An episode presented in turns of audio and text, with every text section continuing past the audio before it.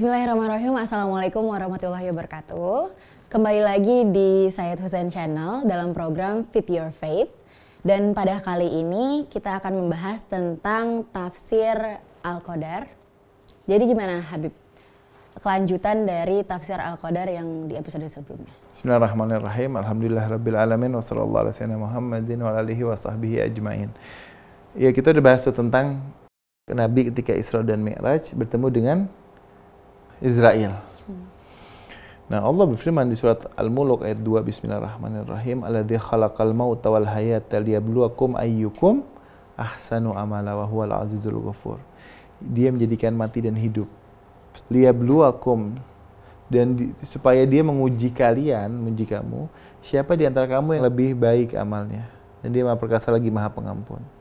Bukan aksaru amala, bukan banyaknya amal, tapi Allah di sini disebutnya ahsanu amala, yang paling baik amalnya dan diuji halakal maut wal haya. Tujuan kita hidup di antaranya apa? Mana paling baik amalnya dan Allah nyebutnya mati dulu baru yang hidup. Dia tiada menjadi ada, menjadi tiada lagi pindah alam ke alamul barzah baru ke alam akhirat. Jelas ya? Ayat ini membuktikan bahwa kematian dan kehidupan termasuk makhluk Allah. Hmm? Karena itu satu tugas malaikat maut adalah mencabut ruh. Selain Allah semua makhluk. Al-Quran itu makhluk apa bukan? Makhluk. Makhluk selain Allah semuanya makhluk. makhluk. Malaikat ini memiliki derajat kedua dibandingkan dengan malaikat Jibril dan terdapat pula malaikat yang diberi wewenang untuk memberi kehidupan yang dinamakan ruh atau malakul hayah, malaikat pemberi kehidupan. Tadi Israel malaikat maut atau malaikat menyebut nyawa. Ruh di sini malaikat memberi kehidupan. Difahami nggak? Hmm. Jadi ngasih hidup sama yang nyabut tuh beda, beda jenis. Di surat Al-Isra 85 Bismillahirrahmanirrahim wa yas'alunaka anir ruh dan mereka bertanya kepadamu wahai Rasulullah tentang ruh. Katakanlah wahai Rasul kulir ruhi min amri rabbi. Ruh itu semua urusan Tuhanku. Wa ma utitu minal ilmi illa qalila. Dan tidaklah kamu diberi pengetahuan melainkan sedikit. Kamu mereka tanya wahai Rasul tentang roh. Katakan roh itu urusan Tuhan. Seperti apa roh itu nggak tahu. Difahami? Hmm. Ruh min amri rabbi Wa ma'utitum dan kita dikasih ilmu ini apa? Sedikit. Maksimal kepintaran manusia itu berapa persen sih? Ya sudah, sedikit itu. Wa ma'utitum dan kamu kita semua dikasih ilmu, tapi sedikit semuanya ilmu itu. Kepintaran manusia sekian ya sudah, sedikit. Karena bagaimana ruh ini yang abstrak mau digambarkan ke manusia yang nalar manusia tipis. Dia non materi kan, bagi zat Tuhan. Jelas? Nabi ditanya, semoga aku menjadi tebusanmu. Bukankah yang dimaksud ruh tersebut adalah Jibril? Nabi bersabda, Jibril termasuk para malaikat, sementara ruh adalah makhluk yang lebih agung dari malaikat. Karena nyebutnya apa? Malaikat itu waruh. Ada yang berpendapat ruh itu adalah Jibril. Padahal bukan. Jibril bagian dari malah malaikat. Bukankah Nabi bersabda Allah berfirman turunnya para malaikat dan ruh. Kan tadi al malaikah ada alif lam berarti seluruh malaikat. Hmm. Difahami? Seseorang menemui Rasul bertanya kepadanya tentang ruh. Bukankah ia ruh adalah Jibril? Rasul bersabda kepadanya, Jibril termasuk para malaikat. Sementara ruh bukan Jibril. Nabi mengulangi berulang kali pada orang tersebut. Kemudian Nabi membaca ayat surat 16 ayat 1 sampai 2, telah pasti datangnya ketetapan Allah, maka janganlah kamu minta disegerakan datangnya maha suci Allah dan maha tinggi dari apa yang mereka persekutukan, dia menurunkan para malaikat dengan ruh. Kemudian Nabi melanjutkan sementara ruh bukan malaikat. Ruh bukan malaikat. malaikat. Kemudian di surat 78 ayat 38 Allah berfirman Bismillahirrahmanirrahim Yauma yakumur ruhu wal malaikatu saffa Pada hari ketika ruh dan para malaikat bersaf-saf Berdiri bersaf-saf La yatakallamuna illa man adzina lahu rahman wa qala sawaba. Mereka tidak berkata-kata kecuali siapa yang telah diberi izin kepadanya oleh Tuhan yang Maha Pemurah dan dia mengucapkan kata yang benar. Malaikat itu yauma yakumur ruhu wal malaikat berarti dua ada ruh dan malaikat. Akhirat ini ketika digambarkan la yatakallamuna nggak ada yang bisa berkata kecuali dapat izin. Nanti orang di akhirat nggak ada yang bisa ngomong. Ketika mau dikunci, ketika nggak dikunci, mau ngomong harus yang dapat izin yang boleh ngomong yang benar. Wakala sawaba yang benar, benar akidahnya, benar syariatnya, benar semuanya. Berarti harus orang suci pilihan Allah. Dalam kitab Ad-Durul Mansur oleh Imam Suyuti jilid 8 halaman 399. Terbitan Darul Fikir cetakan tahun 1993. Dari Ibnu Abbas bahwa Nabi bersabda, "Ruh adalah pasukan dari para pasukannya Allah." Bukan termasuk para malaikat, kata Nabi.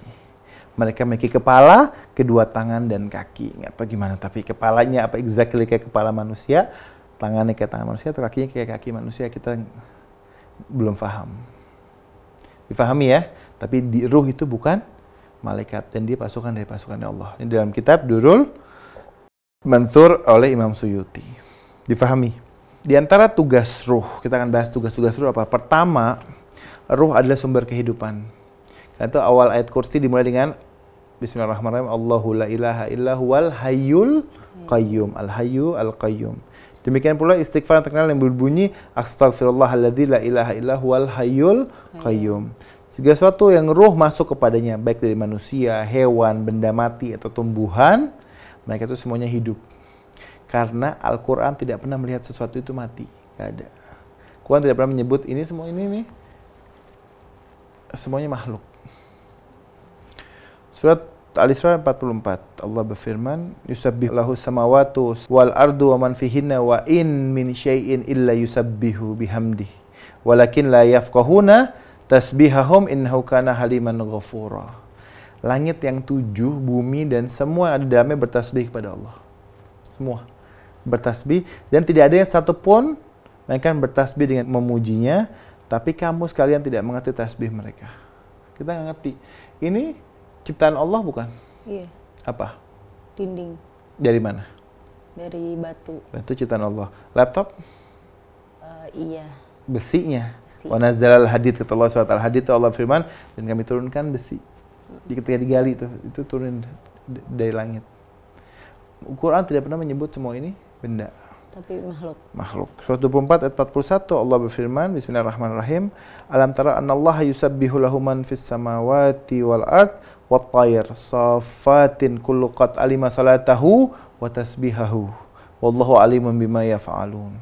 Tidaklah kamu tahu bahwasanya Allah kepadanya bertasbih apa yang di langit dan di bumi dan juga burung yang mengembangkan sayapnya. Langit, bumi semua ini bertasbih.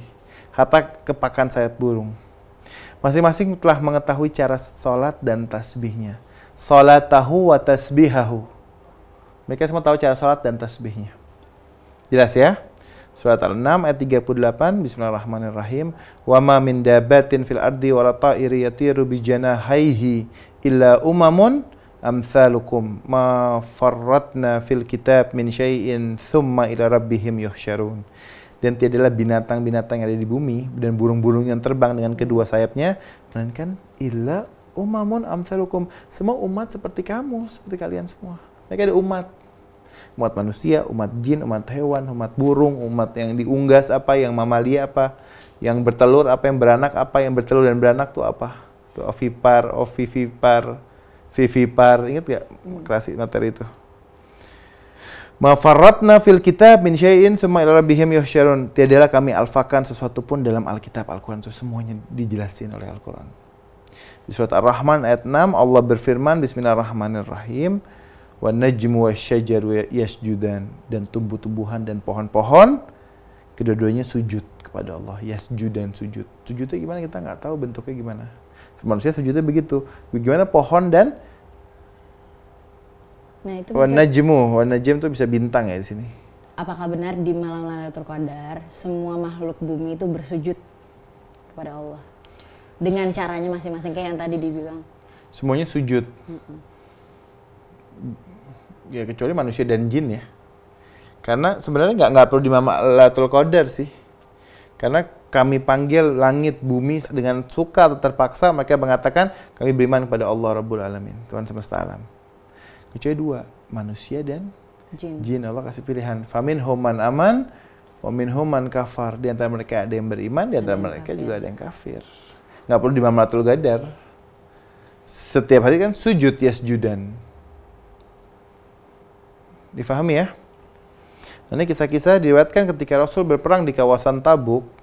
Beliau diikuti oleh ribuan sahabat selain para pembantu mereka. Kemudian beliau melewati sebuah gunung yang meneteskan air dari atas ke bawah, bukan dikarenakan banjir. Para sahabat berkata, alangkah uniknya tetesan air gunung ini. Nabi bersabda gunung tersebut menangis. Para sahabat bertanya dengan penuh keheranan, apakah mungkin gunung bisa menangis? Nabi bersabda, apakah kalian ingin mengetahui penyebabnya? Mereka menjawab, iya wahai Rasulullah. Nabi bersabda, wahai gunung, apa gerangan membuat engkau menangis? Gunung tersebut menjawab dengan bahasa yang fasih yang soalnya terdengar oleh para sahabat. Ya, wahai Rasulullah, guruku Isa bin Maryam membaca kitab suci yang berbunyi, api neraka yang bahan bakarnya manusia dan batu. Dari Quran juga ada. Hmm. Maka jika itu aku menangis karena aku takut termasuk menjadi bagian dari batu tersebut. Lalu Nabi berkata, tenanglah karena kamu bukan termasuk dari batu itu. Sebab yang dimaksud batu dalam ucapan Nabi Isa adalah al-kibrit, sejenis belerang. Kemudian seketika itu juga mengeringlah tetesan air dari gunung tersebut dan tidak tampak lagi bekas tetesannya. Serta kelembapan yang pernah ditimbulkannya hilang semua itu jadi kering lagi. Ya, dia makhluk. Quran hmm. tidak pernah menyebut mereka itu benda. Hmm. Dalam kitab Sahih Bukhari jilid 12 halaman 333 dari Yahya bin Sa'id berkata telah mengabarkan kepada Hafs bin Ubaidullah bin Anas bin Malik bahwa dia mendengar Jabir bin Abdullah berkata, dahulu Masjid Nabawi tiang-tiangnya dibuat dari batang pohon korma. Dan apabila berkhutbah, Nabi berdiri pada satu batang pohon korma tersebut, jadi seperti kayak nyender. nyender. Atau mungkin berpegangan. Ketika beliau telah dibuatkan mimbar dan beliau berkhutbah dengan berdiri di atasnya, kami mendengar suara dari batang kayu tersebut bagikan suara unta yang hampir melahirkan. Lalu Nabi datang menghampirinya kemudian meletakkan tangan beliau pada batang kayu tersebut hingga akhirnya batang kayu itu terdiam. Jadi batang kayu itu seperti menangis, sedih. Karena Nabi meninggalkan senderan itu atau tempat pegangannya karena sudah dibangunkan mimbar yang baru. Dan terakhir mungkin sebagai penutup di episode ini diriwayatkan dari Ummul Mukminin Aisyah suatu hari Rasulullah datang ke tempatku dan beliau berkata kepadaku wahai Aisyah cucikanlah dua kain ini baju Nabi lalu Aisyah bertanya wahai Rasulullah kemarin aku telah mencucinya Nabi menjawab kepadaku apakah engkau tidak tahu bahwa pakaian itu bertasbih kepada Allah pakaian ini bertasbih kepada Allah dan apabila kotor maka berhenti tasbihnya berarti kalau misalnya kotor nggak bertasbih Iya. Semua makanya. makhluk. Semua. Makanya binatang kenapa kok kita ini tambahan dan bagus kalau, kalau mau dibahas tapi mungkin pembahasannya panjang. Binatang itu gimana kok bisa mati kena buruan? Binatang kalau dia berhenti tasbih berarti hizibnya penjagaannya hilang. Makanya dia ditangkap, diburu oleh manusia atau diburu oleh binatang lain. Tapi kalau dia selamat, berarti dia masih selalu menjaga tasbihnya. Nah pakaian juga sama kan udah dicuci tapi engkau tidak tahu kata Nabi akan Nabi kan mengetahui ini dia itu bertasbih selama baju itu bersih dia bertasbih tidak bersih dia berhenti bertasbih makanya kan kita kenapa kalau sholat bajunya suruh satu minimal satu satu jadi subuh di hari Senin duhur di hari Senin asar di hari Senin maghrib di hari Senin isya di hari Senin jadi subuh di hari Senin sampai ketemu Senin Senin depan tujuh hari jadi kalau dikali tujuh 35 baju kita punya Senin subuh, Selasa, Senin, Senin duhur, Senin asar, Senin maghrib, Senin isya, Selasa wow. semua. Itu ya itu dianjurkan seperti itu karena kita menghormati sholat. Saya pikir itu kajian kita episode ini ya. Terima kasih Habib atas penjelasannya. Alhamdulillah tadi baru saja kita mendengarkan uh, ilmu yang sangat-sangat baik tentang tafsir Al-Qadar dari Habib Hussein. Semoga ilmu yang tadi disampaikan bermanfaat untuk kita semua. Dan buat teman-teman semua, jangan lupa untuk di like, di share, di subscribe, dan juga kalau misalnya kalian ingin bertanya, bisa langsung aja komen di bawah. Thank you for watching. See you next time. Wassalamualaikum warahmatullahi wabarakatuh.